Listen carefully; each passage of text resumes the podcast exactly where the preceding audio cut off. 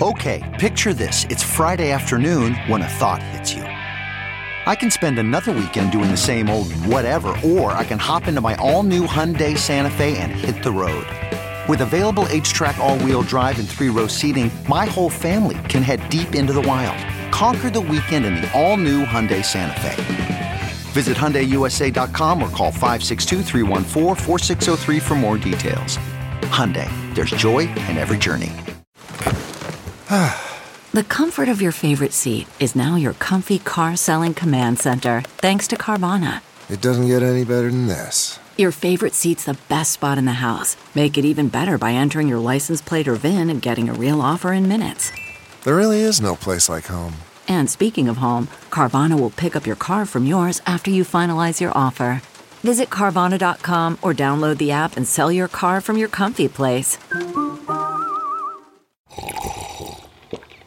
That's not just the sound of that first sip of Morning Joe. It's the sound of someone shopping for a car on Carvana from the comfort of home. That's a good blend. It's time to take it easy, like answering some easy questions to get pre qualified for a car in minutes. Talk about starting the morning right. Just like customizing your terms so your car fits your budget.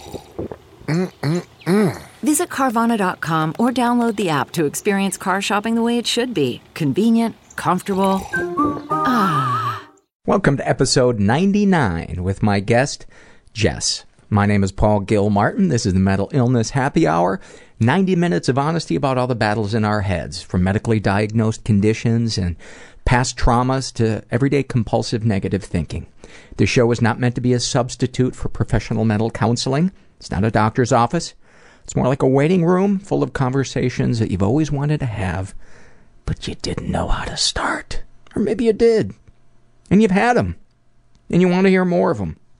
I don't know what your fucking story is. Quit pushing me. God damn it. 30 seconds in, you're breathing down my fucking. I think that might have been my fault. I uh, have a couple of things that I want to. Um, I have a favor to ask of you guys.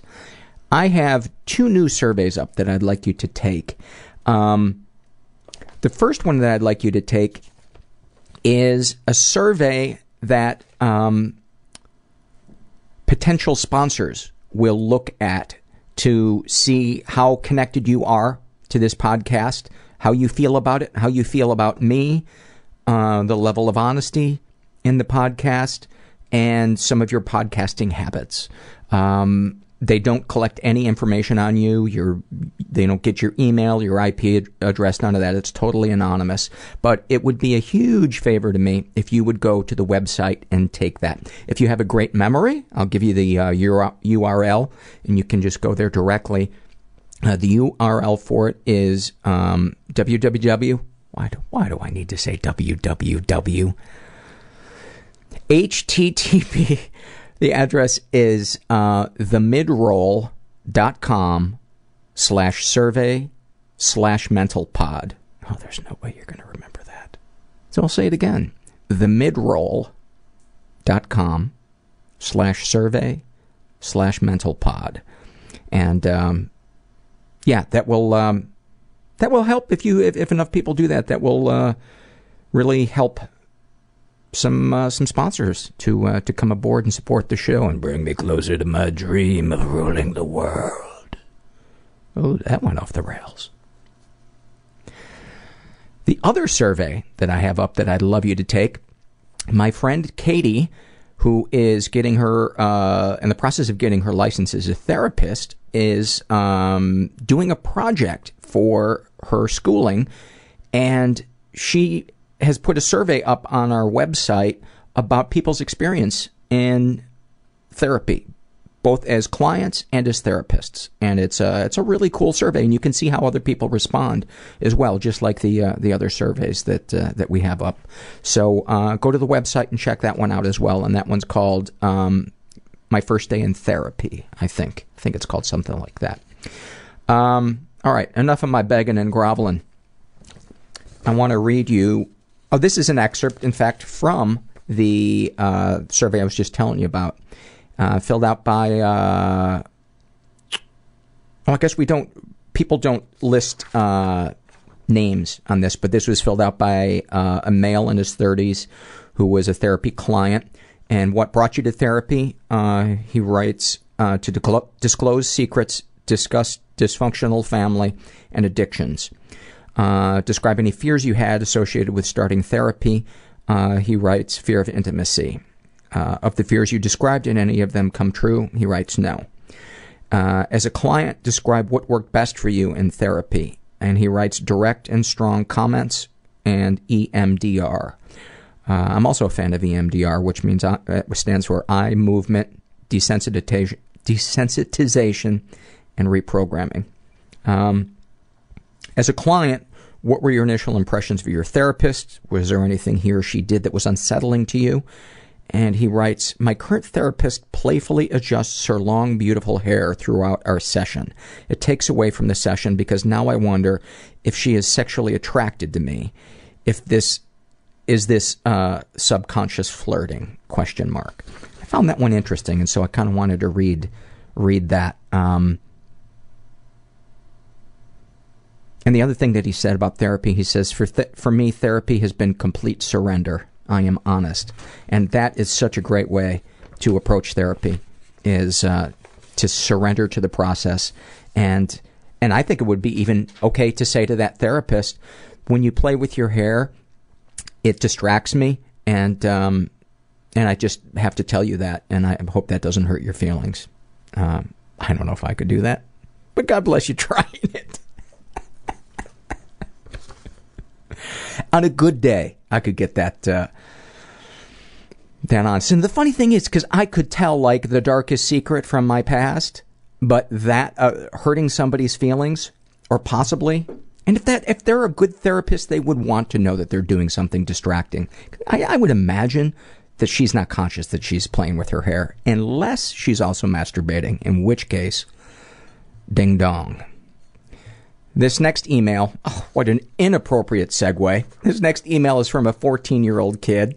Um, I have no control who, how old people are that listen to this podcast, but I have to tell you, I love when, when young people listen to it because um, there's a lot of shit that we talk about that I, I think I would have loved to have heard when I was uh, a 14 year old. And uh, his name is Will. And he writes, Hi, Paul. I'm 14 years old and I've had depression for a while. I feel like I'm only happy when I'm with this girl I really like. I've got two problems about my depression. One, I haven't told my parents. I cut myself and I think about suicide all the time, but I can't seem to work up the courage to tell them about it. I know they will take it seriously and nothing bad can really come of it, but I just feel like I can't tell them. Only two of my closest friends know about my depression. And two, I feel like I don't have a right to be depressed. There's never been some traumatic experience like getting raped or something in my life, and my parents are nice and I have friends. I'm just very depressed nearly all the time, except when I'm with the previously mentioned girl. Can you offer some form of advice? And I wrote him back and I said, um, I think you should absolutely tell your parents. A good parent wants as much information as possible about their children so that they can decide better how to raise them. You having depression is a large piece of information, and if I were your parent, I would absolutely want to know. And we don't need any event from our past to have depression. My best friend's son, who was your age, came to them one day and told them that he suffers from depression. It brought them closer together as a family because they understood their son better, and it gave them a chance to support their son in a way that helped ease his anxiety about his depression. And lastly, depression isn't a weakness or a failing. It's a lack of certain chemicals in the brain that makes us feel right or okay. It's no different than being diabetic. But instead of our pancreas having trouble making insulin, it's our brains having trouble making certain chemicals that allow us to feel good. It's nothing to be ashamed about. It's incredibly common and almost always treatable. But it can take some patience and definitely involve seeing a mental health professional for diagnosis and treatments. Let your parents love you, Will. They didn't have you so you could hide your problems from them. They had you so they could help you with them. You sound like an awesome kid. Now go fuck yourself. Oh, why did I do that? Why did I throw the 14 year old under the bus? Because I'm not supposed to. And finally, I put a little fear uh, blast out on on Tumblr, and people were listing some of their fears. And this one I just had to to read because I just it's so fucking honest. I love it. Um, filled out by Vincent, and he writes, "I'm afraid that when I say I want to be a parent, what I mean is." I want to be a parent of a child whose needs I can adequately meet and who will be perfectly healthy and who will like me. Every human being has weird thoughts going through their head. Oh god, it's so embarrassing. I'm afraid I'll never get another job again. That I will die and will have not been special. My brain has the gift of seeing the terrible. A million pound tourniquet being turned against my chest that was constant. Then I started sabotaging my own career Wanting to die and to stop him from feeling any joy. That is Very uncomfortable in my own body. I ended up becoming a male prostitute. And what I became was an animal. They took away my shoelaces. I became chaos. Like it hurts. I just want to go. I just want to leave. You have no idea what a small part of your life this is. you go to a support group, it's like creating a family that you didn't have. I mean, life is 1% event, My body was abused, 99% judgment about that event. but they couldn't touch the best parts of me. But the world is a little bit wounding. It's also glorious. it does always get better. It really does. I'm here with Jess, who uh, I've known for a couple of years. We met through a, a- support group, but you're also a uh, uh, did some some stand up comedy. Although we never we never performed stand up together. We just know each other from uh, from support groups and mutual friends and stuff like that. But I've uh, I've always been touched by your story and your honesty, and I'm really excited that you were willing to come be uh, a guest on this show. So thank you for being here. Thank you for having me, Paul. And uh, where would be the best place to uh, to start? Um, fears. Do you want to start with fears? Um, I've never started with the with the with the, the the fear list, but we could do that. oh, let's just jump right in. Let's do it. Okay. You go first. Truth or dare? Um, if you could hold the mic a little closer to your mouth, that'd sure. be great. All right. Uh, well, um, it was it was really interesting when you when you asked me to write uh, a list of fears and and loves, or at least to think about it. Um, the first thing that came up was doing a podcast. Uh, a comedy podcast. You know, I'm leaving. I'm moving away um, to Oakland, and um, Although it's not a co- it's not a comedy podcast. It's- even though I have comedians on it and I'm a comedian. yeah, yeah. No, the oh. no pressure to be funny at all. No. Oh, well, good because it's not going to happen. but you know, uh, it was it, it is ironic because you know I I did used to do stand up and uh, at least I tried and you know I know a lot of people. Um, that that have done stand up and it's terrifying you know um to Doing do stand-up doing terri- stand up is terrifying and walking away from it is terrifying because you know you you think that you have one identity you know and you're only given one identity and without that you know wh- who the fuck are you you know? And um and deciding to go back to graduate school and walk away from you know this city of industry where you know it so many things came up so many fears came up of am i giving up on it was i never funny in the first place you know was it you know um Where does the truth lie? Will I ever know the right, truth? Right. And it's just these bigger existential issues and questions that came up that, you know, made me so much happier that I actually went into psychology, you know, because those are the things that were going through my mind that I now have learned to be able to sit with. You know, so when I when I left the industry and went back into graduate school for marriage and family therapy and you know, graduate school for that is basically uh, you're, people just go there to learn about themselves, you know, and help. I'm glad you said that because I've always wondered. It's true. Like they're they're just total narcissists, and and I'm one of them. And you know, you go back and you learn about yourself, and then you help other people learn about themselves. Hopefully, that's what you're doing. There are a lot of people in my graduate school I would never send anyone to. They were just psychotic, but um, they you know, going back there and realizing that that all of these fears are just big existential questions that you will never have the answer to, and how do you sit with that? You know, I am afraid that there will always be another addiction to replace uh, an old one. yes, you have that too. yeah. I mean, because you know, there, I think that all of these smaller, you know, nuances of addictions are all just part of the same existential fears. Yeah. You know, there is if it's not going to be eating, it's going to be people. If it's not going to be people, it's going to be gambling and and so on until you can just sit with what is. I like to actually become a slave trader and gamble people and combine them. Yeah, there that would be a great movie. Um, uh, I'm afraid. I'm actually. I- Amistad 13. That's the way- Amistad small children. Um, I I'm afraid that I will uh, get hit by a falling turtle. This is a this is a genuine fear of mine. Be- what? Yes. Um, when I would, or something of the like. When I was in New Orleans, I was running uh, around Audubon Park, and I was about 18, and I had headphones on. That's how long ago it was, and, and a cassette player, and um, a turtle fell out of the sky, and almost killed me, and and and I thought I was seeing shit, and I was running. Well, I had stopped, and the turtle smacked right in front of me on the ground and exploded, and I stopped, and everyone around me looked at me and I knew I wasn't seeing shit. And what had happened was a pelican had been flying above us, circling, and wanted to crack the shell of the turtle. And so it had dropped the turtle. And I could have died by if this turtle would have hit me in the head, and it went fell right in front of me. Wow. Yeah, and and I told my girlfriends about that at the time, and they said if anyone were going to die that way, it would be you.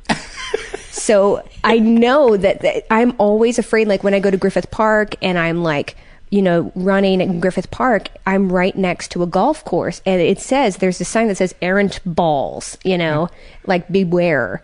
And um, I balls have like scraped the side of my shirt. Like I, w- it's some crazy way to die. I'm afraid to fly. It's funny that, that that is the the way that you think you are special. yeah,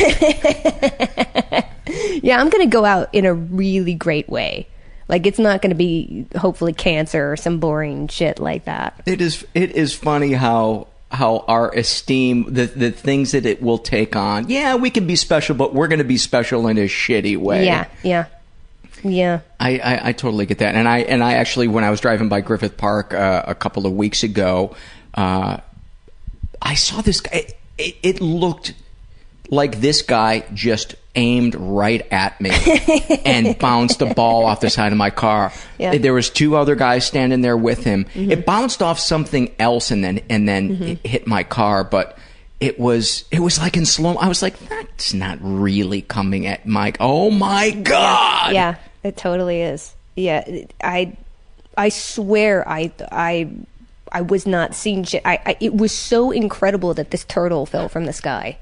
That is one of the strangest things that I've ever heard. yeah. W- How big of a turtle was it? It was, it was big. It was big because I, I don't know where he grabbed him from. He probably grabbed him from the lake in the park. And, and and it was flying. The bird was flying above, so it, it was waiting, you know. For but everyone just stopped both ways, coming in both directions, and Even just, the Neville brothers. even even Harry Connick Jr. Oh, my they, They all stopped and and uh, yeah, it was it was incredible. Wow. Mm-hmm.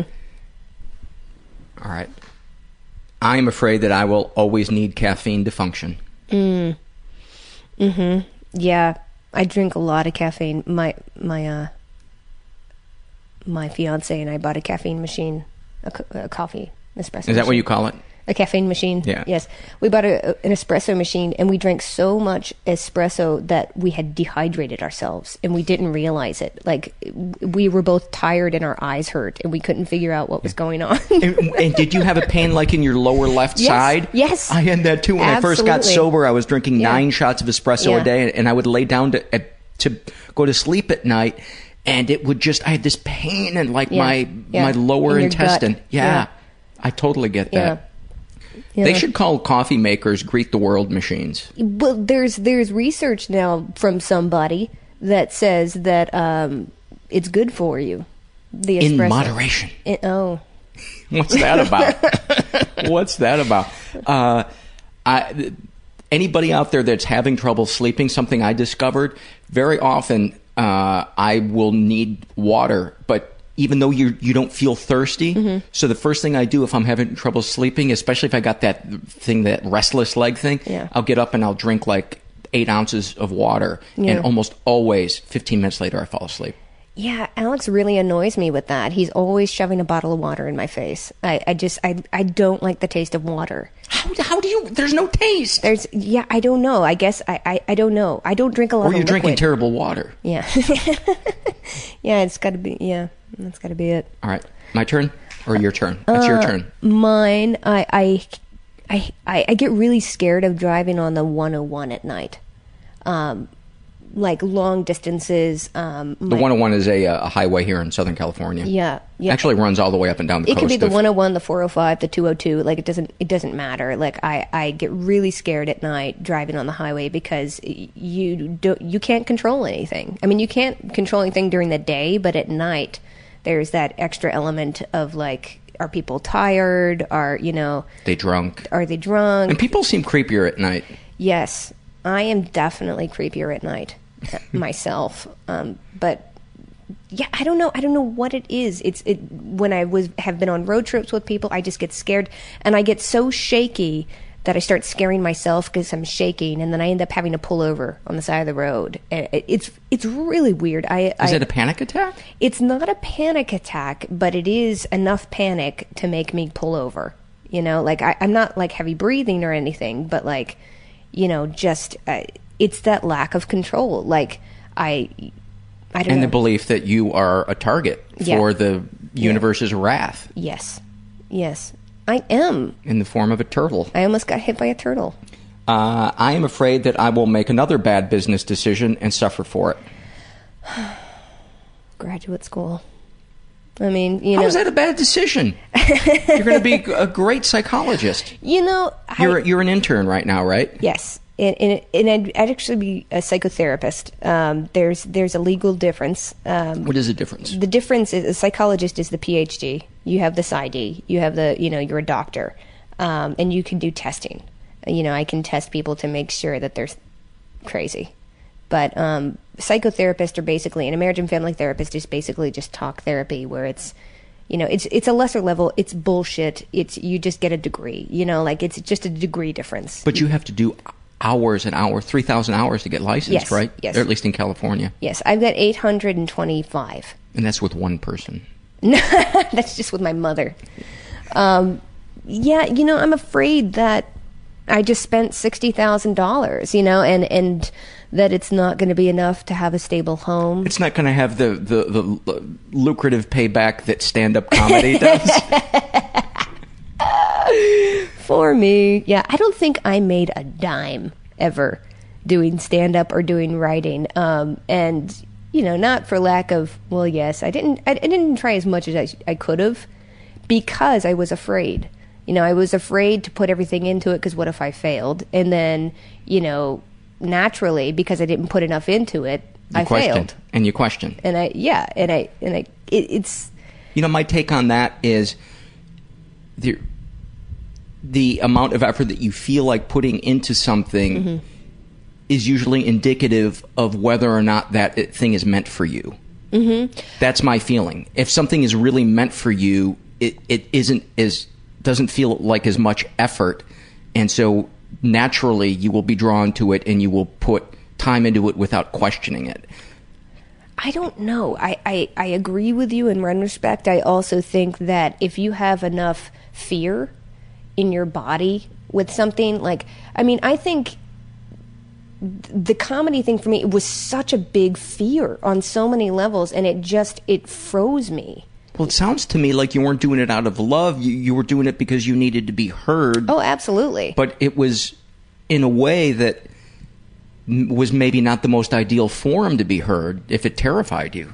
Well, I mean, th- but this is what pissed me off was that there were so many comics out there, uh, even you know, relatively successful ones that were doing it for the exact same reason, but they were doing it, you know. And, and I was, it was one of those things like, what does the world have against me, you know? And it was, it was so, you know, I heard uh, once uh, a mentor say to me, um, "You think you're so uniquely, terminally unique, you know," and it's like I don't know. I how it's it's almost a self centeredness, you know, of of um, th- this fear. I think I think that fear is usually based in a self centeredness that Absolutely, and and e- egotism can reveal itself in low self esteem. Mhm. It's like I'm such a piece of shit. The world still revolves around me, but Mhm. I'm a piece of shit. Yeah, I Mhm. totally get that. Yeah, I, I, I don't know. Um, it's it's the same thing I've kind of got going on now with you know switching professions. It's um, am I going to fuck someone up as a therapist? You know, Oh, that's ridiculous. I mean, yes, there's that possibility, but from what I know about you in our support group and the time that we've spent together, I think you're going to make an awesome therapist. And I'm not I'm not just saying that. The last time I heard you in in a, in a support group talking about what was going on with you and where you've been and what you've been through, uh, I was just moved, just absolutely moved. Yeah, I, I mean, I when I when I say that, I don't really truly in my heart believe I'm going to fuck anyone up. I love that um, I can now hold all all sides of it in my head. You know, I can hold that part that says oh, I'm worried I'm going to fuck someone up, and then I can also hold the part that says, in reality, I'm not. You know, in reality, I'm going to be able to create a safe space for them. You know, um, it's what what I've learned myself over the years of you know my own recovery um, is that there are you know there's nothing wrong with thinking insane thoughts. It's what you do with them. Yes. it's how you hold them. It's it's you know it's how they how you react you know? Like i can think i want to go shoot someone you know because they it's it's these guttural animalistic thoughts you know? But Yeah, and if you find yourself beginning to go to the gun store, then go then go get help. But everybody thinks everybody walks down Yeah. the sidewalk and Yeah. thinks, what would it look like to see that person's head get lopped Yes, off? Or yes. what would it feel like if I jumped in front of the bus right now? Mhm. Totally. I mean, I mean that's you know I keep coming back to it, but that's the thing about this city is that uh, I think a lot of people deny these very basic um, things that everyone thinks and feels. Absolutely. You know, and I think that's such a cause of the rash of insanity in this city. You know, Yes. it's just like you're going to deny you have father issues and you're going to go out with someone three times your age, you know. And, And, eventually settle for your father. yeah, uh, yeah, totally. Like literally. It's convenient. go back to your You're father. you're you're right there in the same living room. you know each other's likes and dislikes. Yeah, yeah. Um, I think Is it my turn. Yeah. my turn? Uh, I'm afraid that I will make enemies who will use things I've said on the podcast out of context to humiliate me. Mm, that's quite a possibility. I know. I mean, that's absolutely that's a that's a fear based in reality. I mean, I think a lot of the fears are based in some form of reality. Yeah. You know. I, I have to trust the universe on that one. I really just, I really just do. You'll be on TMZ before you know it. Um, I am afraid. Um, I'm afraid. I'm afraid that people close to me will die. Like I, um, my my fiance Alex, he cycles at night. Um, he starts at 8 p.m. and goes to like 11 p.m. And every time he goes out, there's like a level of panic in my body, you know, because for so long, um, I didn't allow myself love and I didn't allow myself what it felt like to feel secure and safe because I would always pick people that were so uh, just reenacted with me these these traumas, you know.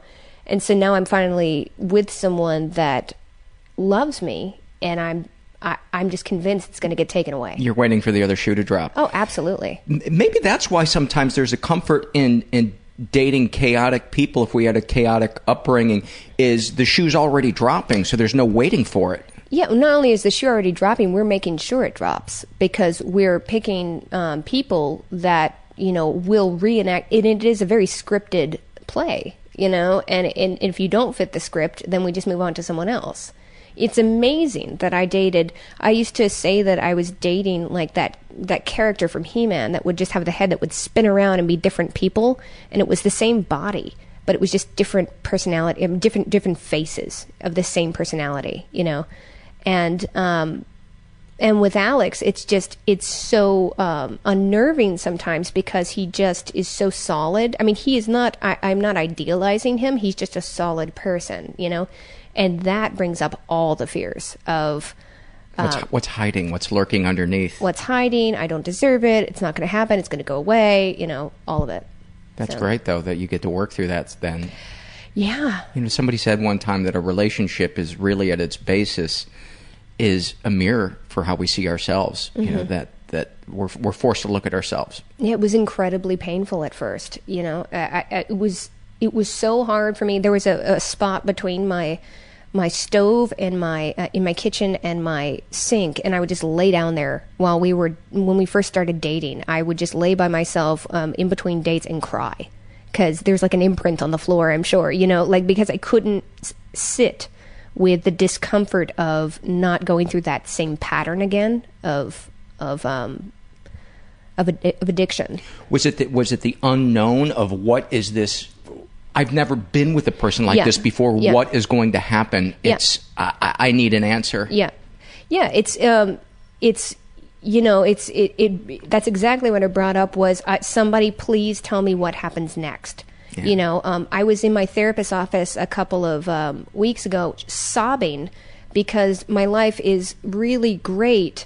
And I just want to make sure that nothing bad is going to happen. This is this shoe dropping. Like I, it's it's driving me crazy. And as much as I wanted her to, she couldn't tell me nothing was going to happen, you know, because something inevitably is going to happen.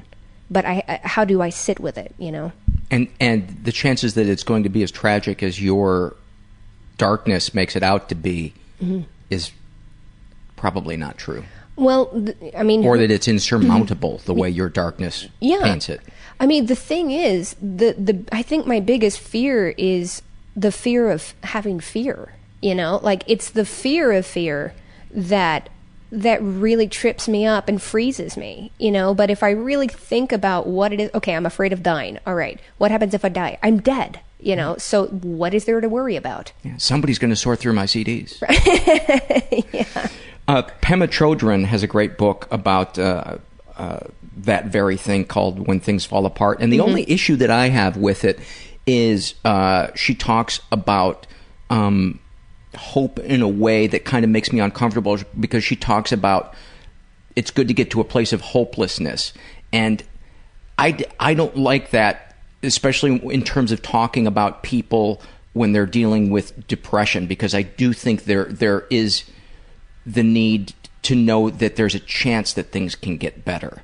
Um, I think when you're talking with somebody uh, who who is suffering from depression, um, saying be comfortable with hopelessness, I don't think I don't think that's that's healthy.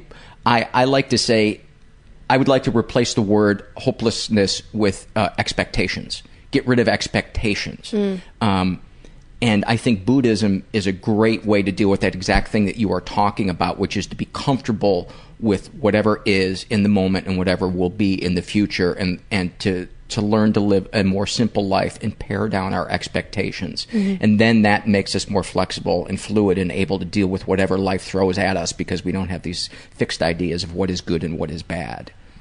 Yeah, I mean, I would say, um, I don't know, the word expectations is triggering to me just because I remember, you know, when I was younger and, and I would always say, oh, I don't have any expectations. And, and the truth was, I did. You know, I always had expectations um, of people and of me. And I would say what I do is like when I when I was hopeless, the only way that I, I could get out of it, you know, I mean, it, of course, I went into therapy, you know, and I don't know, it, it may not be right for everybody, you know, but for me, I, I went into intensive therapy. I, I'm talking like four days a week for almost three years. you know. Wow. Yeah. And then three days a week for two years. And then, you know, I'm still with the same person. We have two sessions left after eight years um, before I move. Um, and what helped me was to say, and then what? You know, like, okay, this is going to happen. Okay, and then what? And then just go through instead of cutting off the narrative when you're all worked up, just go through it to the end. Yes, pull, pulling the thread, I call that. Yeah. You know, I'm afraid of, of going out and meeting friends for drinks. Okay, uh, what are you afraid of? Well, I'm afraid that the, the conversation is going to be awkward. Okay, it's awkward. Then what? then there's a silence. Okay, Mhm. then what? Mhm. Then uh, I'm afraid that one of them is going to think I'm boring and leave and not be my friend. Okay, then what? Uh, okay, then I have one less friend. Okay, then what? and just keep doing that, Yeah. and then you begin to see the insanity uh, of of and, and how you blow things up in your mind. I, I think that is an awesome, awesome tool. Uh, I'm glad you I'm glad you mentioned that. Did I cut you off? No. Okay. Uh, whose whose turn is it? Um. Oh, jeez. Uh. Yeah. I guess I could go. Uh. I, I'm afraid that I've made the wrong decision getting married, and I. I don't. I hope Alex doesn't get upset at this one. Um. You know, it's. It's not. I'm not saying. Uh. I'm afraid it's. He's not the right one. Uh, I'm. I'm saying. You know, with the odds stacked against you. You know, like it all ends in divorce, uh, 50, over fifty percent, and you know, and the truth is that like when we say our vows, I'm pretty sure we're going to say one day at a time, you know, like, um, because we don't know, you know, and making this decision, I feel really solid in who I am. I feel solid with who he is, and that's the best we can do, you know, and, and my my parents' marriage exploded. Uh, his parents have been together for thirty something years. Your parents were married on the shuttle Challenger, though. they were. They actually met when they were thirteen in Temple. Um, really? Yeah, they were they were like the Hatfields and the McCoys. They were like sitting. My mother was two rows in front of my father, and they hated each other, the the two families. And so obviously, my parents would meet and get married, you know, despite everyone, and and um, then divorce. But uh, yeah, it was amazing. So um, you know, I I don't know. I, I think everyone has that question. I think, you know what I've realized is um, planning a wedding and, and getting married is that people fucking lie about marriage and weddings. They say it's the best time of your life. It's so exciting. And, you know, oh, I've just, I'm so in love with it. And the truth is, there's a lot of ambivalence. I mean, maybe I'm the only one. I doubt that.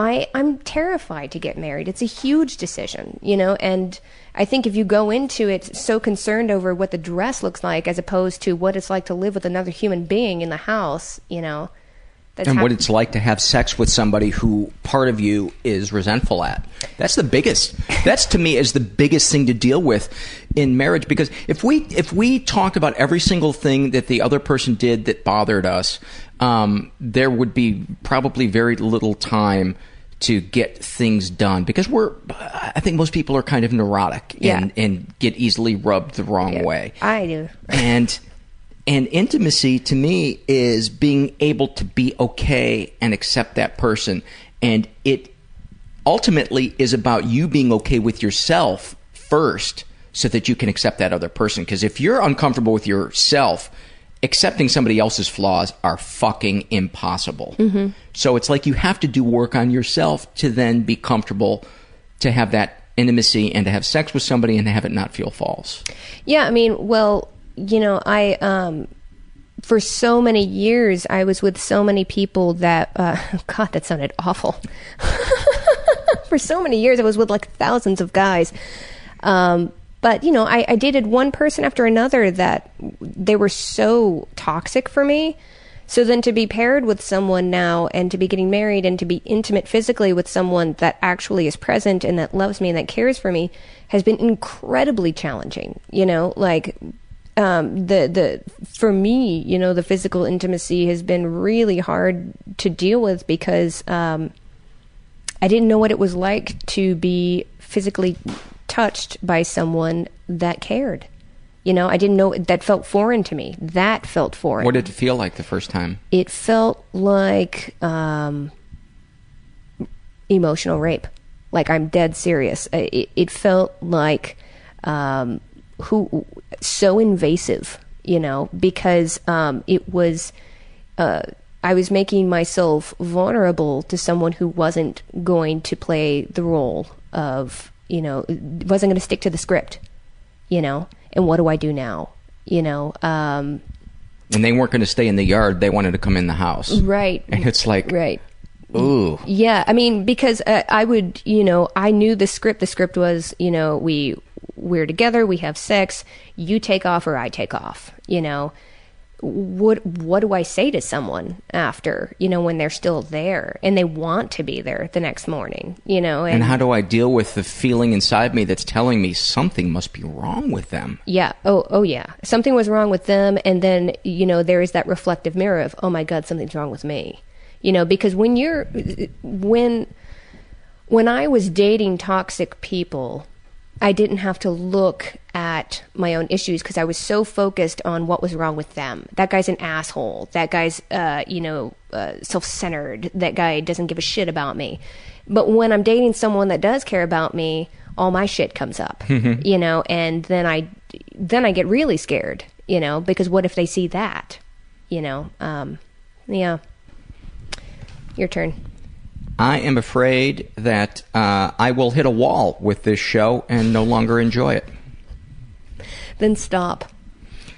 You know, I mean, then then if if if you hit a wall and no longer enjoy it, just like you transitioned out of comedy uh, and transitioned into this, it's you know, it's uh, of course it's easier for me to say it to you than for me to think of it for myself. You know, but it's like that's what it is. That life is evolving, just evolve into something else. You know. Um, I, I think you should get back to wood making because I think you're amazing at it. Oh, you should you should see this living room we're in where he made everything. It's gorgeous. Um, You know, actually, one of the things I want I want to do is the is the desire to get in the wood shop kind of slowly comes back. So I I do um, want to, to think about maybe making little things and, and selling them, Mhm. um, maybe through the, the show's website. So I, I, I might I might do that, it might help uh, yeah, you should check out Etsy. bring some. I did do Etsy uh, like a year and a half ago, and Mhm. nobody bought anything, and I couldn't bear to even log on anymore, and then my account got canceled. Ugh, yuck. So there's that shame. then there's then there's that. yeah, but go ahead. Your uh, your fear now. Oh, um, let's see. I'm afraid of flying um, in planes. I have to get heavily sedated. As opposed to as opposed to swimming in planes. Yeah.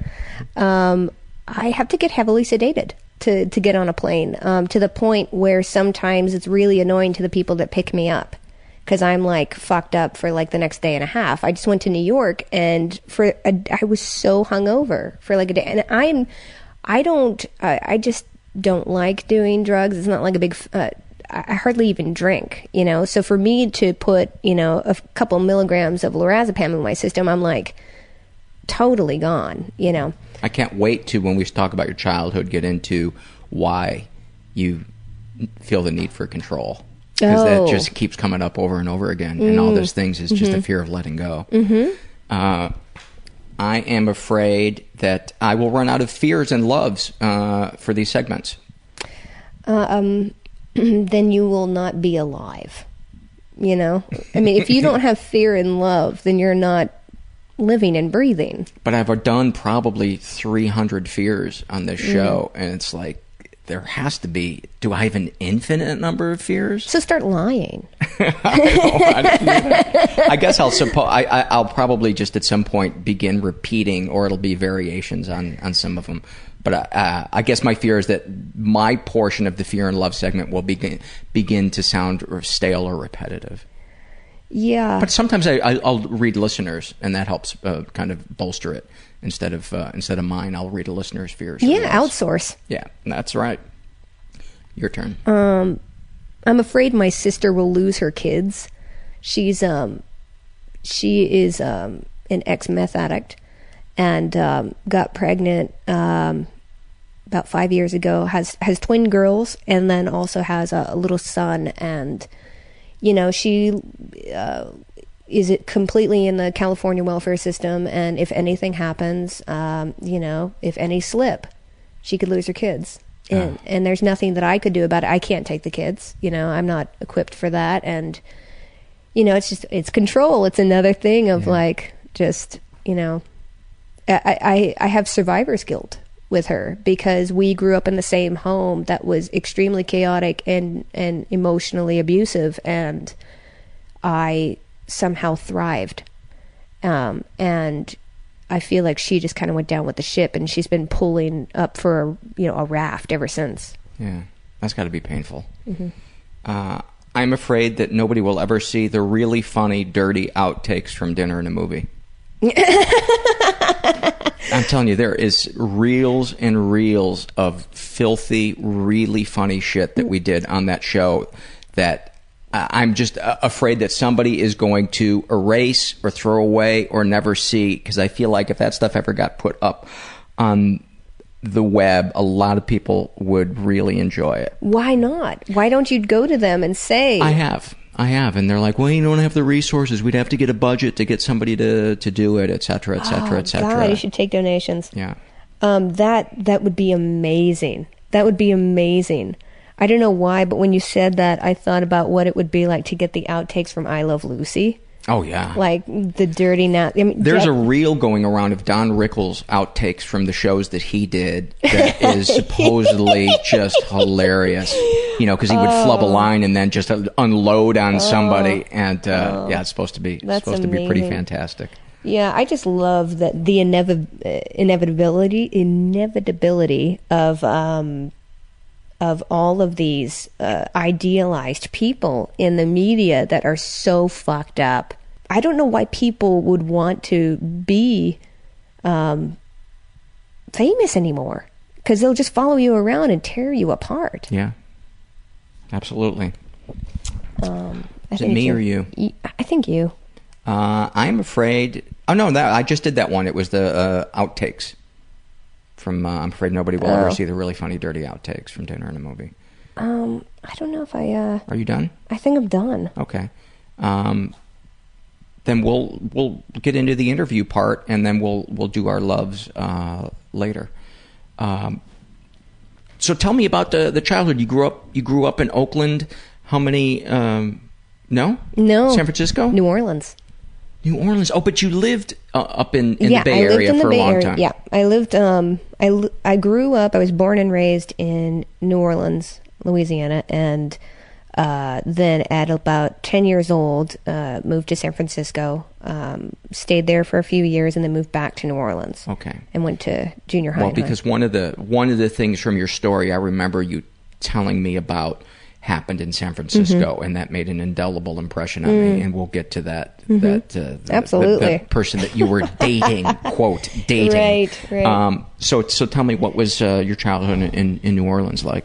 Well, um, I don't really have a memory of my mother before the age of six. Um, I, from what I am told from her and my my grandparents, um, she was uh, a coke addict and you know was pregnant with me when she was doing coke, and then was sent to rehab, and then sent back to rehab, and I was with my father and my sister, so it was the three of us, and um, he was in law school, and um, You were born in the when? Oh, 1979. Okay, I was going to say late seventies. Isn't that awesome? I was Yeah. born in the 70s.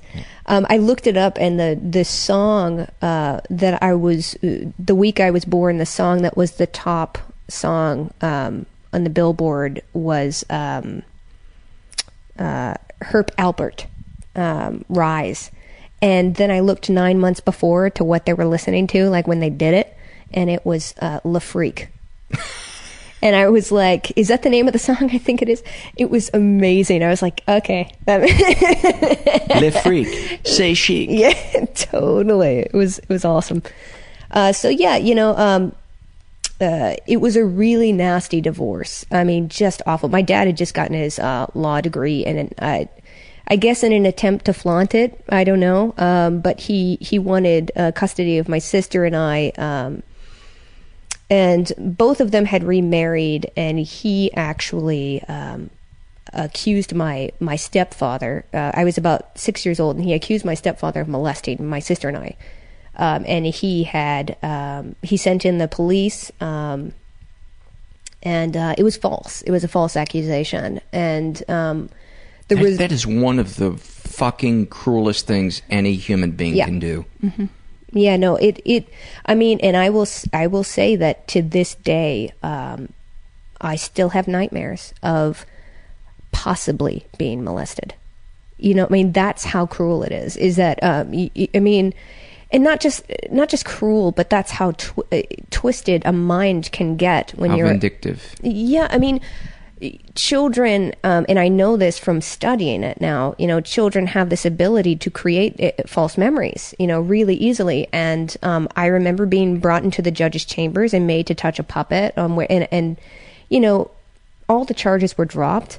But whenever to this day, if I'm having an intimate moment with my fiance, there's a chance that that night I will have a dream of my stepfather um, wanting to come into my bedroom. And, and it's just so unfair. It's so unfair, you know, To both of you. to both of us because he passed away in Katrina. Um, Oh no. yeah, yeah, he he did. Um, it was really interesting. Were you close with him? Uh, I was. He was the first person that I had ever really trusted, and then unfortunately, when I was 21 and I was living back in San Francisco, um, my wallet was stolen, and I went to check my credit report, and I found out that he, my stepfather, had actually stolen my identity and um, charged about ten thousand dollars in three different credit cards um, in my name, and um, uh, I called him and we talked about it, and he sent me a letter of apology, and we worked with my aunt to to square it all away, and um, and I was so grateful that I just I just knew looking at that I knew that he had a major spending problem, and that it wasn't I didn't take it personally. He lived a very chaotic life. Um, he wasn't able to manage his life. It, a lot of it was a lie, and I knew it from growing up. Um, Well, he picked your mom, so I mean that's the first. my mom's not as evil as uh, No, no, no. I'm not saying she's evil, but she was a, a, a coke addict, and and and he picked her. Anybody that picks. Uh, well, he was um, a dealer, so Yeah. Okay. There, yeah. There we go. But there's a sickness. Yeah. I. You know. There. I don't think there's anybody really that that we've talked about on this podcast that that we've labeled as evil. yeah, You know, we I like to think of people just as in various stages of sickness or recovery. Right. Uh, yeah. I mean, the things that are done can have evil qualities, but I don't think that people inherently are. And so when I found that out that he had stolen my identity, I. I- was just devastated because he was the first person, the first man that I had ever trusted, and it took so long to trust him. After I wouldn't sit next to him for three, four, five years um, until I was about twelve years old, um, because I just felt skeevy around him Because of the allegations. Because of the allegations. And then you get to let him in, and then this Yep. happens. No wonder you have a need for control. Yeah. And you're waiting for the other shoe to drop. Right, right. No, I mean, I, I mean, we were best friends. We were best. I mean, when when when I finally connected with him, my mother would get jealous because you know I was so close to him and I needed him so badly, and so when I found this out, I was just devastated and. I, but I knew in my heart, in my gut, in, intrinsically, that um, it wasn't malicious, you know. So I just said, let's just fucking clear this up and get this over with. And I, I just, I just forgave him without even thinking, you know. And I just forgave him, and um, thank God I did because then a couple uh, years later he passed away in Katrina. Wow. hmm Yeah. I'm so sorry to hear that. That uh, did you know many people that passed away in Katrina, or was he the only person? Uh, he was the only person I knew that passed away. Um, almost everyone was displaced in my family. Um, everyone was actually. Um, you know, there was a there was a. I mean, Do you know the circumstances of his death in Katrina? yeah. Um, Are you comfortable talking about it? Yeah, yeah. I mean, you know, um, I get kind of defensive about it because you know a lot of people would consider him uh, not a direct result uh, death. Um, what happened was, you know, there's so many people in New Orleans, a very high population that live a very extravagant lifestyle, um, like drinking and eating. You know, so if you couple that with a catastrophe, um, there's going to be a lot of heart attacks you Mhm. know and that's exactly what happened he he waited he was one of those people that like you know you saw the footage of him knocking on the door and like i'm not leaving my house you know and Mhm. and he was one of them bless his heart and and he waited to the last minute and then went to um college town texas um and uh, had a heart attack and died Wow. yeah yeah yeah and uh, and you know um I don't know. I just get really defensive when they say that you know he didn't die in Katrina because he wasn't swept away. You know, but I think there was a whole level of people that that When you lo- when you lose all your shit and you're displaced, yeah yeah, that that's Mhm. at the very least related. right right You know. yeah Um, so your your parents split up. They had this ugly divorce. Mm-hmm. Um, and who who got custody of you? Your mom and your dad was trying to get it back, and that's why the the, the things were were No, my dad always had custody of us, but he wanted to maintain custody when she got sober, um, and um, so that's why he filed for full custody. and that's why he l- levied, uh, laid those charges out about your stepfather. Yeah, he he laid those charges. He got full custody, and then promptly, when my sister and I bo- each turned ten, sent us away back to go live with them, um, because he remarried and had uh, a couple of more kids, and you know the house was getting small. We weren't getting along with his wife, you know, and uh, he chose that you know and and then flipped it i mean he made our lives so incredibly uncomfortable that i had developed um like acute ocd like on and off light turning i actually i was so distressed at one point about age 9 or 10 that i started making myself throw up every night to go to sleep because there was no other way i could relax my body um until one night i threw up blood and um I I knew that if I didn't leave, uh, I was going to die. Like something was going to happen. Something bad was going to happen. So I uh, I went into my father's room and I, I said, "Can I please talk to you?" And he said, "Anything you say in front of me, you can say in front of my wife." You know, and uh, I knew what his answer would be when I said I want to go live with my mother. You know, um, and then he flipped it on me. What did he say?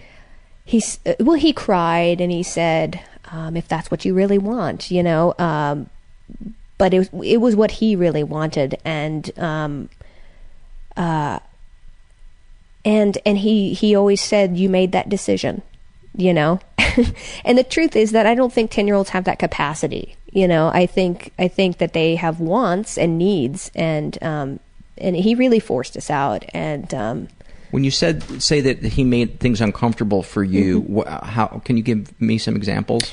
Sure. Um, well, it, it was very obvious uh, the the level of um, the different levels of um, importance. You know, um, there was his wife and his wife's kids, and then his kids with his wife, and then my sister and I.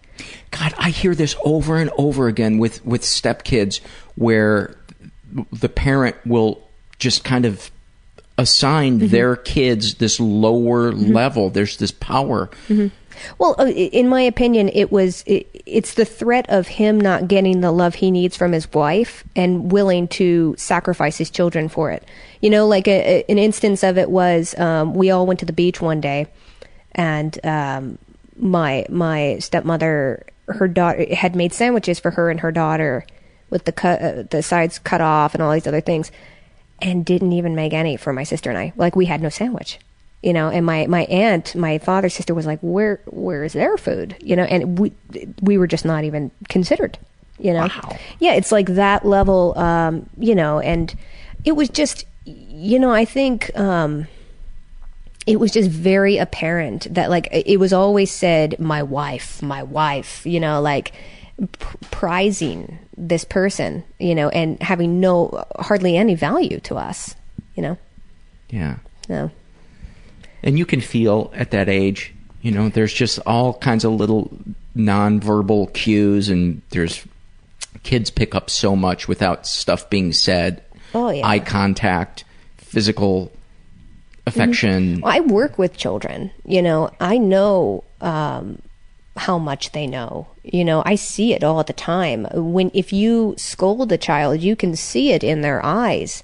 Their brain kind of tickering away, like, "What's going on here? What did I do? It's about me. It's about me. It's about me."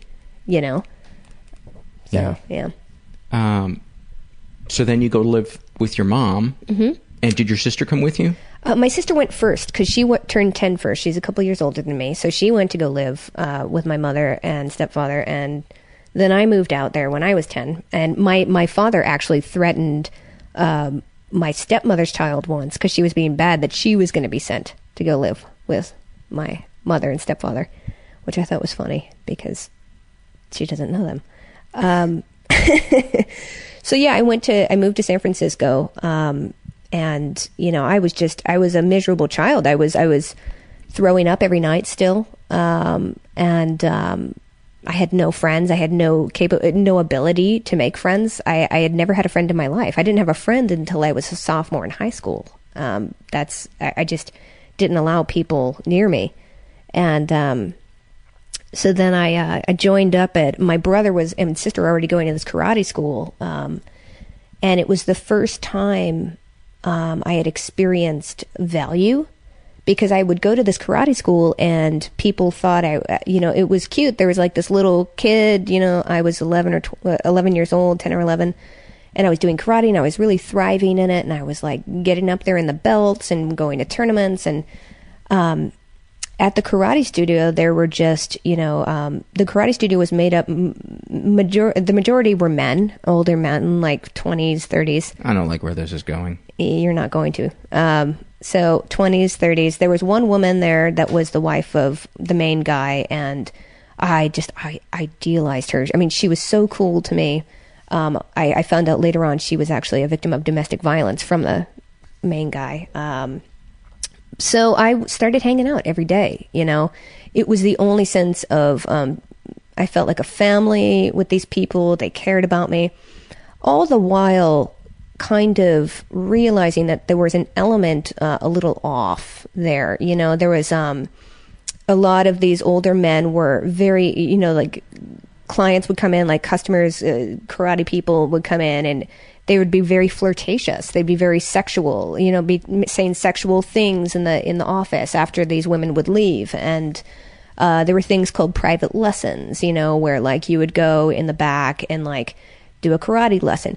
So I'm working there. You know, I'm there like six days a week. You know, uh, I'm cleaning the floors, cleaning the windows. You know, I become like the mascot, and um, then I get like to a certain level, and I start I start teaching private lessons. You know, which would be to the adults. I would teach them. I'm 11 at this point, and I, I'm teaching them the basics of karate. You know, and um, you know, uh, all the while I'm discovering because I'm 11 or 12, I'm discovering my sexuality. You know, I'm discovering like, oh, I can get attention. I can get attention if I, you know, maybe wear a small shirt underneath my karate uniform or, you know, it, it was the only form of attention that I've ever really received. So I just went for it, you know, and I, I played up the idea of being the Lolita. And, and the truth is that if you, uh, challenge enough men, you know, uh, odds are that uh, one will bite, you know, and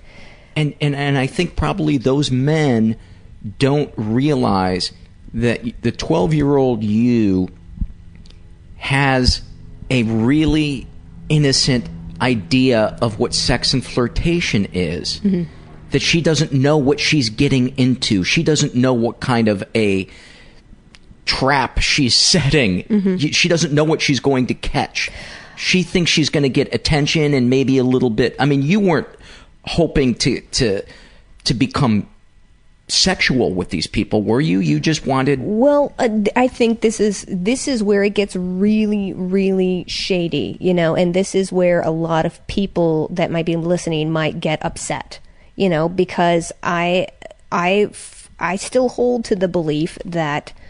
Um, when I was that young, I absolutely wanted to be sexual, and I absolutely um, knew what I was doing because uh, I I was I just learned so early how to manipulate the situation because I needed to to survive. You know, I needed to know how to read people, and I needed to know how to work people.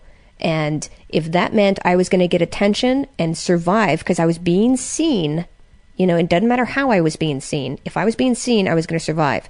So if it meant I was going to be sexual or be, um, you know, overtly sexual to, to, to these older men, fine.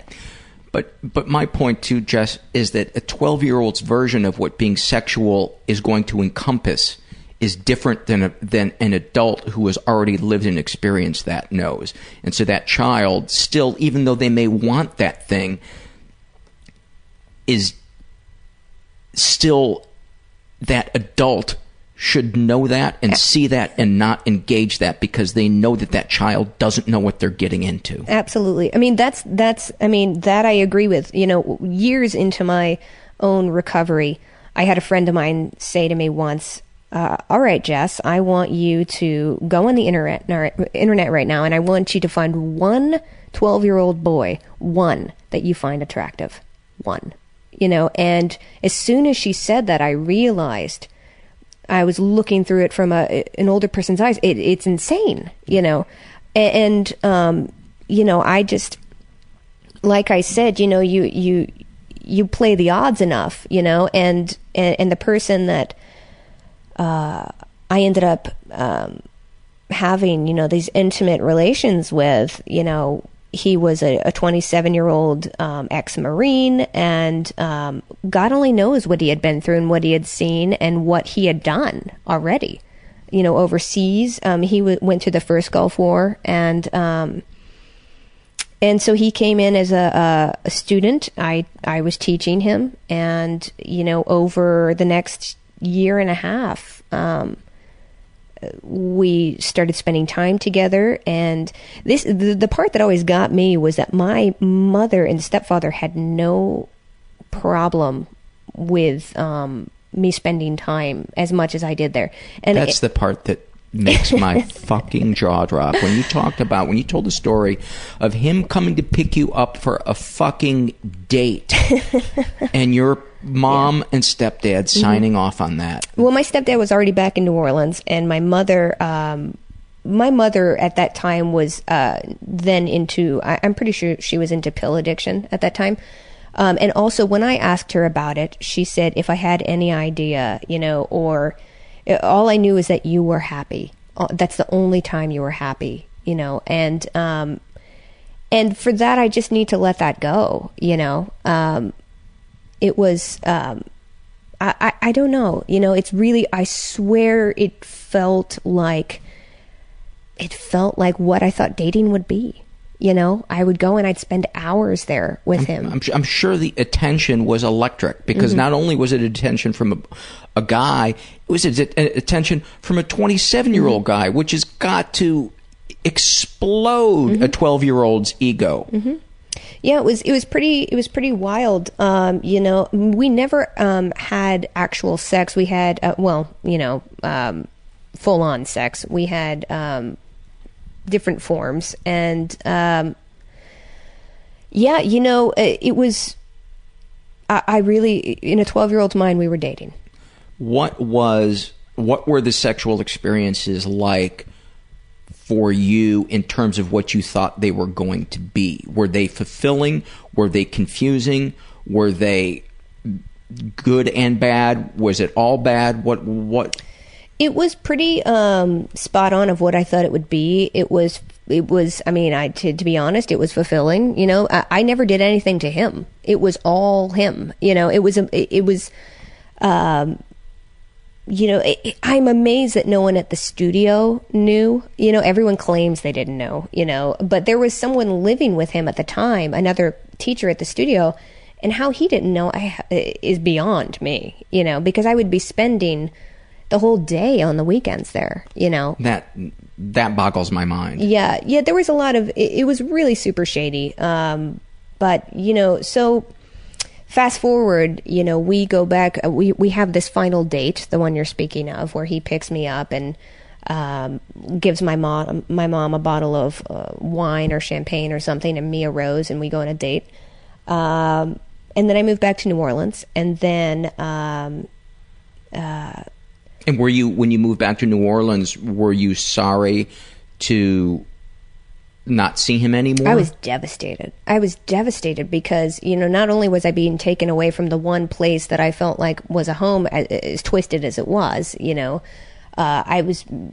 I was already fully uh, addicted to this person. You know, this was a man that pleased me on a level I had never been pleased, and also, you know, was giving me this attention and what was I going to do without him? You know, it was a total setup for the rest of, you know, my relationships. And so when I found, you know, when I found that we were moving, I was devastated. And um, when we did move, I, I just flipped out, you know, and I, I, I remembered the when things started changing for the worse because um, I I made him a necklace and I sent it to him and I I called him and I say, "Hey, did you did you get the necklace?" And he he said, "Oh, yeah, your cute little necklace. Yeah, it broke in the mail." You know, and I realized at that point he was treating me like a kid cuz he hadn't treated me like a kid before. And um Because he wanted something from you. yeah. And so I I started I felt so out of control of the situation. And uh, I tried to regain control the only way I could, which was I told a, a friend of my mother's how upset I was. Now, you know, when the friend of your mother's is a heroin addict, um, Always, she- always the best person to go to. always, always. Well, for one, you know that they're going to react calmly. yeah, no, she, I mean, like, not a good person to keep a secret. So she goes to my mother, and then it becomes like a domino effect. My mother calls California. I, I'm finding out, and I'm just finding things out through hearsay. I'm afraid to ask anyone, you know. And all of a sudden, my mother's so upset. You know, my mother's just like, "How could this happen? Uh, How could you do this to my baby?" You know, all these things. And, and you know, in my opinion, it was just like this embarrassment of like, how could people find out? You know, that I that I had fucked up as a mother. So, um, what I'm hearing from the grapevine is that this person, this man that I had been involved with, uh, not only got his ass royally kicked uh, by all of the instructors, but lost his house, lost his job. I'm not sure why charges weren't pressed. Uh, I'm I'm not, I'm really not sure. Uh, but I was just I, I, there was nothing I could do, and I was completely, I felt completely powerless and devastated, and no one wanted to speak with me again. No one from that entire place, and um, it that was crushing because it was the only connection that I had ever really made, and um, so what I basically learned. Why would they punish you? because I was trouble. I was now labeled as trouble, you know, um, and um, yeah, it, it really sucked, you know, because um, I really cared for these people, but they were just, I was just, I was branded, and um, and uh, and I didn't hear anything for for years. Uh, a couple of years went by, and then I got uh, my mother came up to me with a phone one night and said, "You better, you better not fucking lie to them." And I said, "Who?" And I I answered the phone, and it was the California Highway Police, and this the police were calling to confirm that this guy had molested me. And I was like, what? Whoa, what's going on here? And, and he was applying for a, a California Highway Police job. So apparently it's somewhere in the books, you know. Um, and then I felt like I had ruined his life twice. I mean, it was like re traumatizing, you know. And nowhere in there was there really support for me, you know. It was kind of like I'm trying to make sure that everyone else is fine. So, um, you know, and, and I tell these stories, and I don't want to sound like a super victim, you know, because I don't really feel like a victim anymore. But it does sound kind of shitty these things when I when I talk about how. Yeah, it's like nobody ever took that little 12 year old girl aside and said, you know, let's talk about what you're feeling. Let's Yeah. let's talk about you know how desperately you want attention and let's show her that there are healthy ways for a 12 year old girl to get attention. Let's see that she gets has an outlet for her feelings and her creativities and Right. and, and and her desires so that she doesn't have to go confuse an adult who is is probably as confused and as fucked up as she is. Well, I think what it did was just set this perfect template of like, okay, so from now on, my sexuality and my dating is going to be secret. Um, I'm not going to tell anyone. Um, they're going to continue to be older because I'm going to try and relive this this um, this situation and make it work out for me. You know, um, but um, also reliving the situation of my father sending me away, like changing that, fixing that, like pick me instead of my stepmother. You know, like so. I mean, just this this deep template being set down, and um, and then the second part of the story is, um, you know, after seven flash forward you know i'm 28 years old and um, in san francisco because i'm applying to graduate schools for therapy uh, marriage and family therapy. And uh, i'm with my aunts a couple of my aunts who you know over my adult um, hood and uh, they've they've become my real core you know uh, of family. And we're in a san francisco supermarket and uh, i walk in and I turn my head to the right and I see the back of this man's head. And there is a scar on it, and the shape of the head, and the shape of the hair. And I realize it's the the man, the the karate guy that I was involved with when I, when I was twelve. And that phrase "involved with" makes me so want to find a different phrase than that. I know, I know, I know because well the thing is if I say the man that molested me, I know. I'm immediately a victim. Um, he takes 100% of the blame and um, you know and and the truth is that I fully believe that I had a part in it. I don't believe it was a, a bigger part. I don't believe that, you know, um, I I believe that I was in it was an involvement. And and while I'm sorry that you had to go through all of this stuff, I'm so glad that you could share this story with us because I stress many times on the po- podcast most of the stuff that fucks us up is stuff that's in a gray area Mhm. that can't be black and Mhm. white. And most of our life is spent trying to sort through that gray area, wanting to know where the truth is, wanting some type of catharsis. And sometimes it's really hard with stuff that's in the gray area. And this is a perfect Mhm. example where it's Well, I don't think it's socially acceptable to say that I had a part in it, you know? And I think that it really rubs people the wrong way when I say that, you know, I was fully aware of what I was doing.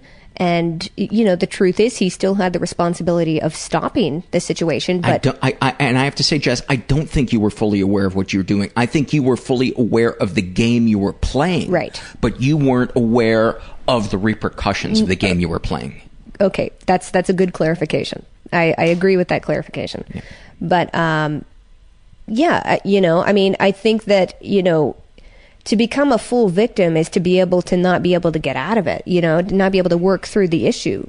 Um, and I'm not a full victim, you know, and, um, and I felt awful about what happened to him, you know, and I, I still do to a certain, I, I don't feel, um, that awful, but I feel, you know, I feel sad for him. So, so Okay, back to the story. So I see uh, the back of his head, and I know immediately it's him. Immediately, like my whole body froze right there next to the vegetables, like just absolutely. And I, I but you were excited to see that he now had a brown belt. exactly. He was about to get a brown belt. Um, he, uh, it was, it was crazy. It, it was so out of a movie, you know, like it was so unfathomable that that the the odds. What did your body feel when you when you saw that? It completely seized up. I couldn't speak. Um, I, you know, I, my blood went cold. Like my whole body got really, really cold. You know, I got dizzy. Um, everything slowed down. Um, and, um, you know, And at this point, had you done any work? oh yeah. Okay, I- so you I had- knew that this was had been a sick relationship. oh yeah. Okay. I, I mean, this was this was You year- talked about it in therapy for years Yeah. at this point. Okay. we had fully processed through it. You know, I had been trying to find him over, you know, the last 15 years, you know, and with, with to no avail. This guy is not on the map. Trying to find him for what reason? Oh, well, at first I wanted to find him to reconcile, you know, and get back together when I was younger, 15, 16. Then I wanted to call him to, to curse him out and punch him in the face and what would I say and fuck you. And, and then I was just like, well, it is what it is and I, we're all forgiven, you know? And then I was at the point where it doesn't fucking matter anymore, you know? Like this happened, um, it's, it's what it is, you know? And that's when I ran into him, you know? And, um, so my, I turned to my aunt and I said, I, I, I don't know what to do. I don't know. That's him. That's him. That's him. She's like, who? It's who? And I was like, that's him. That's the guy. That's the guy. The karate guy. And, uh, she's like, well, what do you want to do? And I said, I don't know. I don't know. You know, and I'm just standing Thank there. Thank God you had your aunt there. Oh my God. It was the perfect, it was like, I, I, you know, these cosmic things that happen sometimes, you know, and, and, I mean, if anyone in the world were to, were to be standing next to me, you know, to support me, it was her. And, um, and so she said, well, do you want to go or do you want to stay? And I sat there, I just stood there and I thought, let's do it. let's just you know and i i don't need to you know i i i don't know and so uh, there were like 10 aisles there were 10 aisles and he was in you know checking out in like number 2 or something like that and my other aunt out of all the aisles was in his aisle and i said well i guess i'm going you know like so i i walked up and i sat i stood right next to her and I looked at this guy, and he looked exactly the same, except a little bit old, well, a few years older, pudgier, you know. Um, and I just, I hadn't seen his face in so long, you know, and all these things were going through my head. Do I scream? Do I yell? Do I tell everyone in the store what he did to me? You know, like, do I forgive him on the spot? Like, what do I do? And so um, his name tag, it, it, it was him, you know. And uh, I looked at Oh, him. he, he was working at the store. He was the checker outer, Oh. you know. And uh, is there? That's not the name for that. Uh, Back, backer? bagger, no. Or the, the cashier? cashier. Yes, he was the cashier, and um, and it was his name. It was him. I couldn't fucking believe it, you know. And so I said, uh, I said his name, and he looked at me and he, he just confused, and uh, and I said, "It's Jess." And he stopped. He was like, he was pulling, uh, like pushing a, a an item over the scanner, and he just stopped his hand mid push and looked at me and his eyes rolled like got really really wide and rolled like in the back of his head. And then he just put his head down and kept checking and said nothing. Like said nothing. And just kept doing his job. And i looked at him and i realized that i realized many things. I realized i have no idea who this guy is what he's been through what he's capable of he may get violent he may not he may you know who knows what this guy's going to do i also thought it doesn't matter i've worked through it i've worked through it like i can hold whatever um, response he has you know and and i just we took the groceries and left and i walked outside and of course i had a total meltdown you know and my other aunt was like what the fuck just went on you know like um, Oh, there was two aunts there with you. yeah. Okay. Yeah. Um, Rhonda and Deborah. And uh, yeah, I just melted. I melted down. I couldn't believe it. And it was such, it was like one of the biggest gifts I've ever had in my life because I was able to, I had the opportunity to do whatever I wanted. I had all the control, you know, because he's working for me. He's my, my scanner, you know, and, and, uh, and you can out him right there if I could want. out him. I could do whatever I wanted, and it it just what was it going to do? You know what was what what what good was that going to do? You know, uh, I wouldn't be who I am if all of this. I'm not thanking him for you know molesting me. I, I'm, but it is who I am. You know, and he's just a piece of my life, and um, it was I, just it was such a gift that I'm I feel so lucky to have that closure, you know, and that I didn't have to scream and yell because I'm in a place where I could just hold my stance, and it was it was a miracle. It's kind of like a little a, a little gentle turtle just floated down on a little parachute right at your feet, like a gift, you know. Yeah, that guy's a turtle. Um, yeah, it was it was it, it was unreal. It was unreal. The first time that I really felt a connection to you, we were in our support group, and your aunt came with you. Do you remember that night? Do you remember what you said? Uh, Because I was so touched by it. You talked about what you put people through when you were a kid. Oh God, yeah. Oh, I was so awful to her. I mean, I was in so much pain, you know. I was in so much pain at at 10, 11 years old. And when I was 10, um she offered to to house me for a summer while I went to a theater camp in, in her uh, town of Carmel. And uh, I was living in San Francisco, and my parents were like, "Fine, take her," you know. and um, and I mean, I was just, I was such a, a an angry child, you know. Um, I uh, you know, I, I was snappy and um, I would I would I, I liken it to biting like a dog. Like just don't if you get fucking close to me, I will bite your head off. You know, um, nothing was good enough. You know, uh, I didn't want to be there. Um, I it's hard to put my finger on what it was. I was just a pain in the ass. You know, and um, and I was so sad and um, and at the end of that summer, I realized that as angry and miserable as I was, she was kind to me the whole time.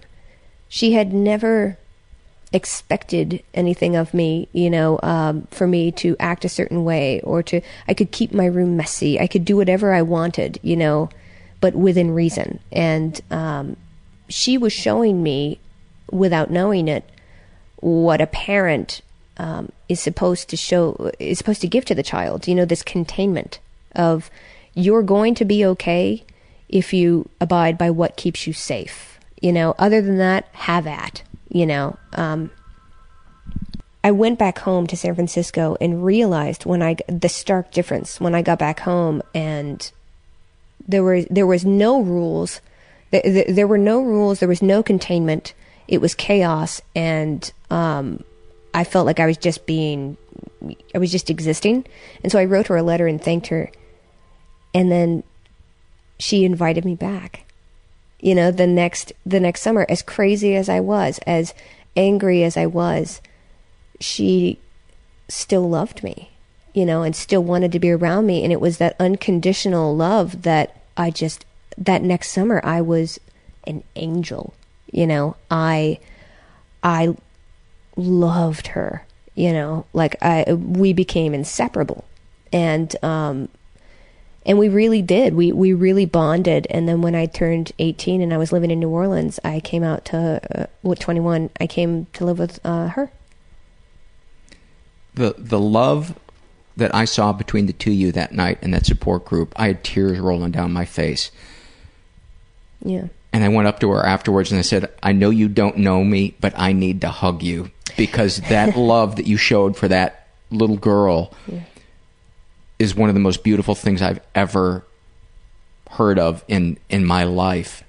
And I suppose in many ways it was what I had wished somebody had shown me when I was, you know, 11 years old. Yeah. But seeing how it was like a fucking life preserver that she threw to you. She did. It was. Um, I yeah. And that you were able to thank her for it. That you could see mm-hmm. how important it was to you, and to and to be able to thank her for that was just so beautiful. I was so desperate for. I had no idea what love even looked like. To me, it looked like a chess game. You know, it looked like you're going to do this for me and then I'm going to do this for you and it's it's based on conditions, it's based on rules. And if you don't follow it, you get nothing. You know, and um with her it was all that was out the window. It was just like it's just here. I just I just got this love and I'm just going to give it to you and and love you exactly as you are. You don't need to do anything for me to love you. It took it took at least 10 years for me to even believe it it took 10 years for me to um, believe that she wasn't going anywhere you know i mean that's how that's how hurt i was you know um, but i knew somewhere in my body i knew that she was safe and to just hold on you know and and she she was a life preserver she's one of the reasons i feel like i didn't not that it's you know uh, not that i hate to say i didn't make the, some of the choices my sister did you know some of the choices my brother has made. You know, like um, I really feel like she she just showed me this unconditional love that that they didn't really get to have. And and the thing that I I'd like to say to any parents out there, you know, it seems obvious to me that she must be so comfortable in her own skin mm. to be able to let that stuff roll off her back. You know, a, a child acting out and all that other stuff, and to be able to love that child unconditionally. And am, am, I wrong there or no? Well, I think that, you know, she didn't have any kids of her own. And I think that a lot of parents, you know, working with parents, um, they're exhausted. you know so for them to be able to just have that unlimited you know amount of patience and and it's incredible She had a reservoir when you came to visit her. yeah totally. I mean she got me at 11 you know? Raising children all you're doing is saying no you know? And it's really tough. I think i just fucking lucked out you know?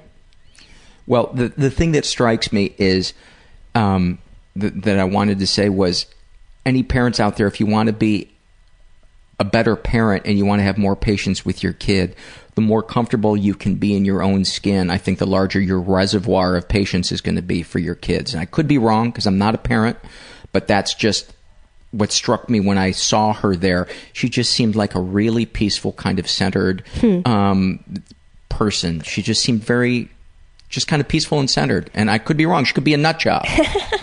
no she's not she's not a nut job um, she's a hippie Yeah. you know, if you want to be a good parent be a hippie um, no you know it's it's true the good kind of hippie, not the annoying kind of not hippie. not not the LL Bean hippie.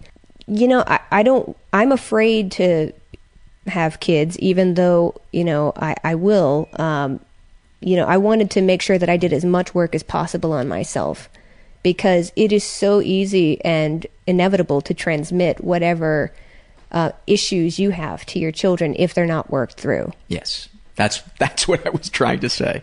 That's what I was trying to say, which you so eloquently said. So so let's do our uh, our love list. Would would you uh, you want to go first? You want me to? Okay. Um, I love my life and how it's going so far, turning out, and the gifts of uh, second and third chances. Uh, I love when my dog makes a ridiculously loud, lewd noise licking her junk. Um, I love. I actually love it when uh, my cat Charlie runs down the hallway and slides on his butt and hits the wall. Uh, I love when a new solar light that I installed works and I feel handy and earth conscious. I love that I can find the same kind of um, support uh, wherever I go. I just kind of gravitate towards it. Uh, I love when I confide in a friend and they cry for what I'm going through. Um, I love my fiance, and that I ended up with the nice guy.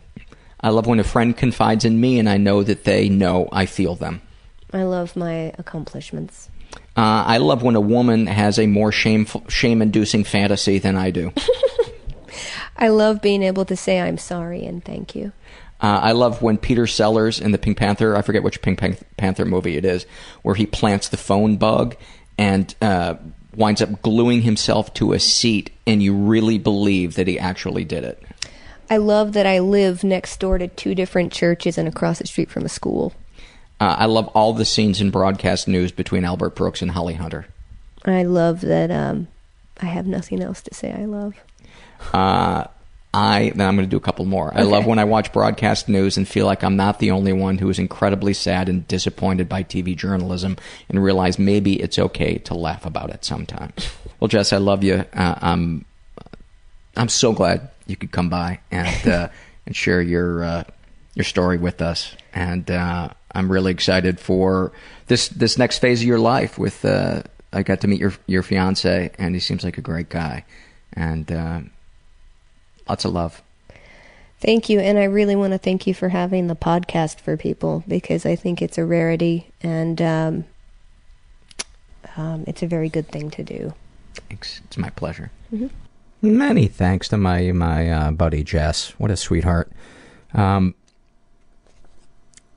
what did I want to say before we take it out with a, an email and a uh, survey or two? I wanted to remind you again of the URL for that um, survey to take to help uh, potential sponsors know um, better the relationship that uh, you and I have as lovers, as internet lovers. Our torrid early Friday morning. Uh, I can't even finish this riff. It's just it is half-assed right out of the gate.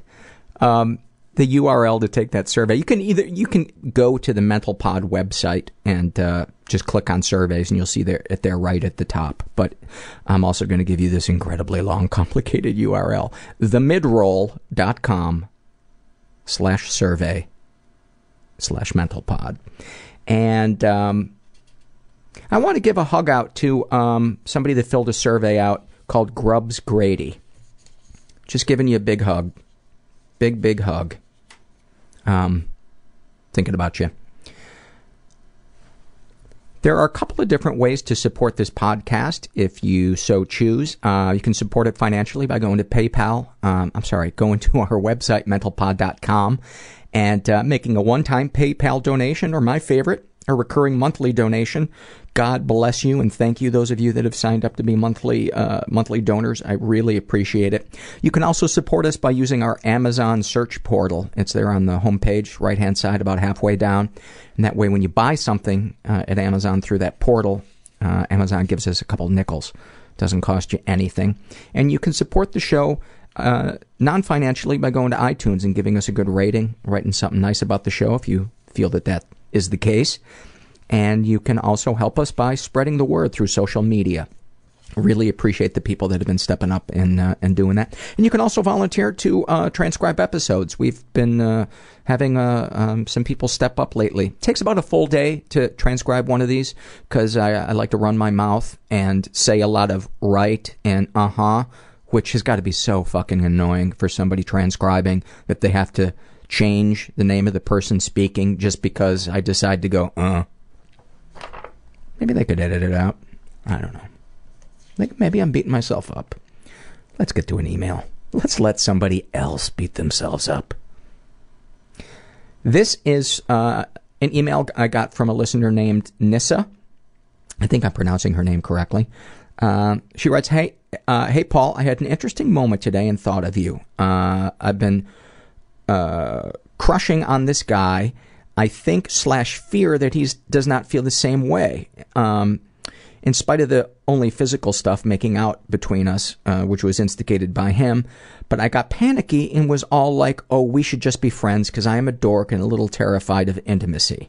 Anyway, he's a performer, a comedian, and I was going to a gig that he was at. I wrote him and told him that I would be attending. Um, I then thought, and this is real, is real in spite of the crazy uh, I'm about to unload, that he would cancel his headlining position in order to not see me. Yep, I am that powerful in my mind.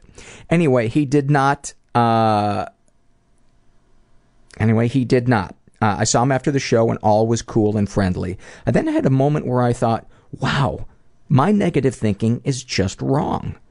I knew, I know intellectually that that's true. My therapist tells me so, haha. But it suddenly hit me at my emotional core how incorrect I can be in my narcissism. At the same event, I met up with a girl whom I had tried to start a friendship with but had gone nowhere. She told me about how she wanted to text but was afraid that it had been too long and that I would think she was weird. I told her that was crazy and that I did the exact same thing with not writing her. We're going out for coffee soon. I may still not know where I stand with the guy or with any of my friends, as I constantly question how anyone could or does like me, but I had this epiphany and wanted to share. Everybody is so afraid of rejection. And maybe if you just put yourself out there, it really will be worth it, because at least you won't be living through fear. Even though it's scary, I sort of just feel like, fuck it. Let's just do it. Thank you so much for the podcast. Well, thank you so much Nissa for that that awesome and uh, poignant email. I heartily agree, man. Living from I lived for years from a place of fear, and it is it is just so fucked. It is so fucked. Such bad information. Uh, this next thing I want to read is from the Shame and Secret survey filled out by a guy named Terry. He's in his 40s. He's straight. Um, but loves beautiful transsexuals. Uh, was raised in an environment that was totally chaotic. Father raging, uh, abusive alcoholic. Deepest, darkest thoughts, he writes, oh, never been sexually abused. Deepest, darkest thoughts. Uh, I'm a male with a potent fetish for women in high heels or leather boots. The, f- the fantasy smell of the leather and foot together is a potent combination for me. Beautiful women only. I see them in stores, at work, walking, but no, I can't act on my passion. I am ashamed because I put emphasis on the shoes rather than the person. Deepest, darkest secrets. I am divorced, 47 year old male who has been visiting transsexual escorts for the last decade. I haven't had straight intercourse or dated anyone since 2001. I am also completely addicted to my shoe fetish. Beautiful women in high heels. I masturbate to them on TV every morning during news and talk shows, sometimes for hours. On a bad day, I resort back to the old standby internet porn of all types. Since I was 13, I have masturbated to the TV high heel women virtually every day of my life. Um, sexual fantasies most powerful to you. Um, he writes, receiving oral sex from a beautiful woman while smelling the leather of her high heels. Uh, would you ever consider telling a partner or close friend? He writes, I've been single for 11 years. I'm now 47, but introduced shoe fetish to every wife and girlfriend. Not a good idea, because I keep wanting it every time, and they lost interest. Do these secrets and thoughts generate any particular feelings towards yourself? He writes, I feel that I am broken, unfixable. I am so afraid of intimacy.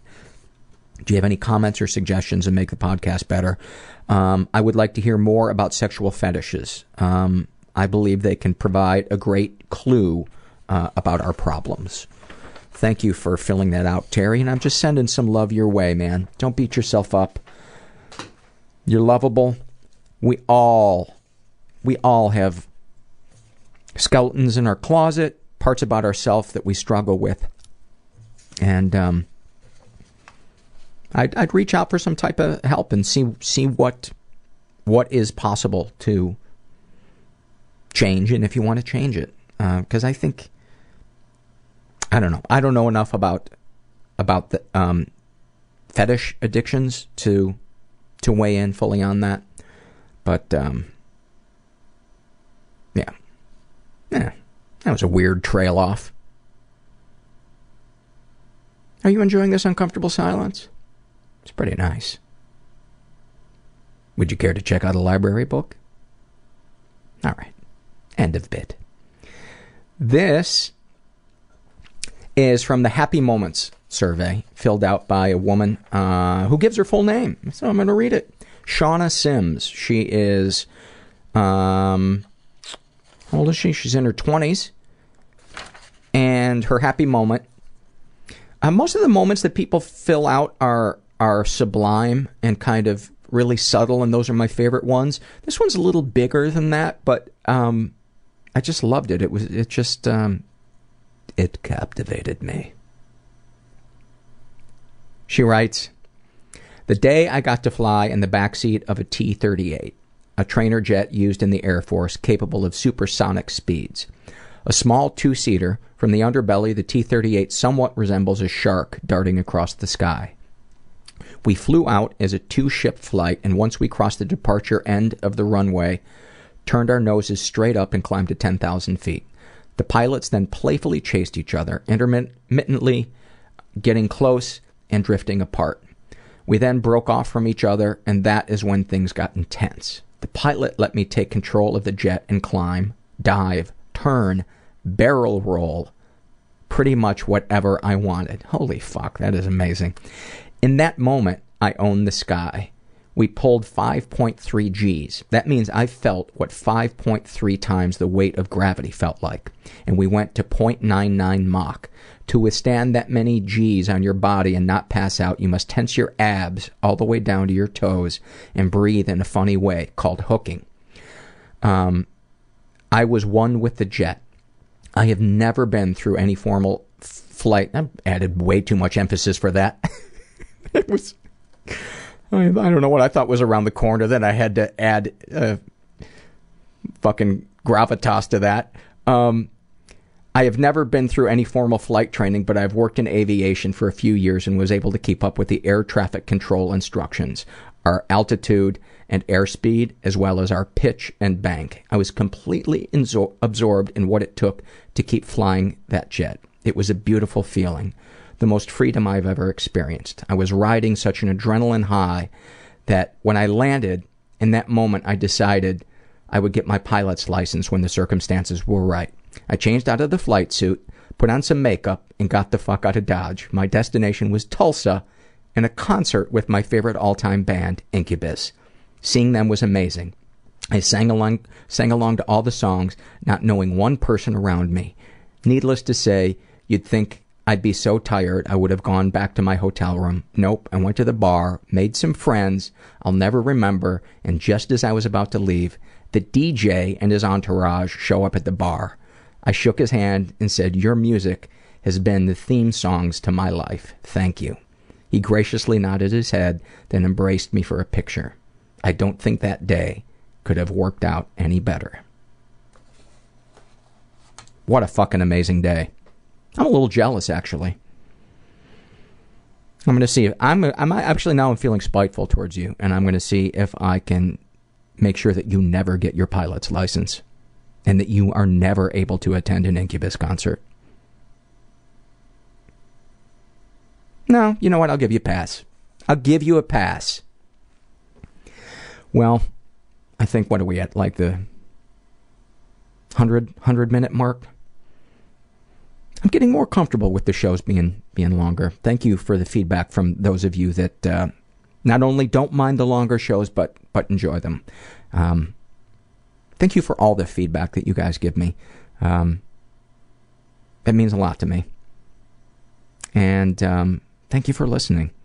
And to anybody who's out there struggling, your feelings will never kill you but running from your feelings might.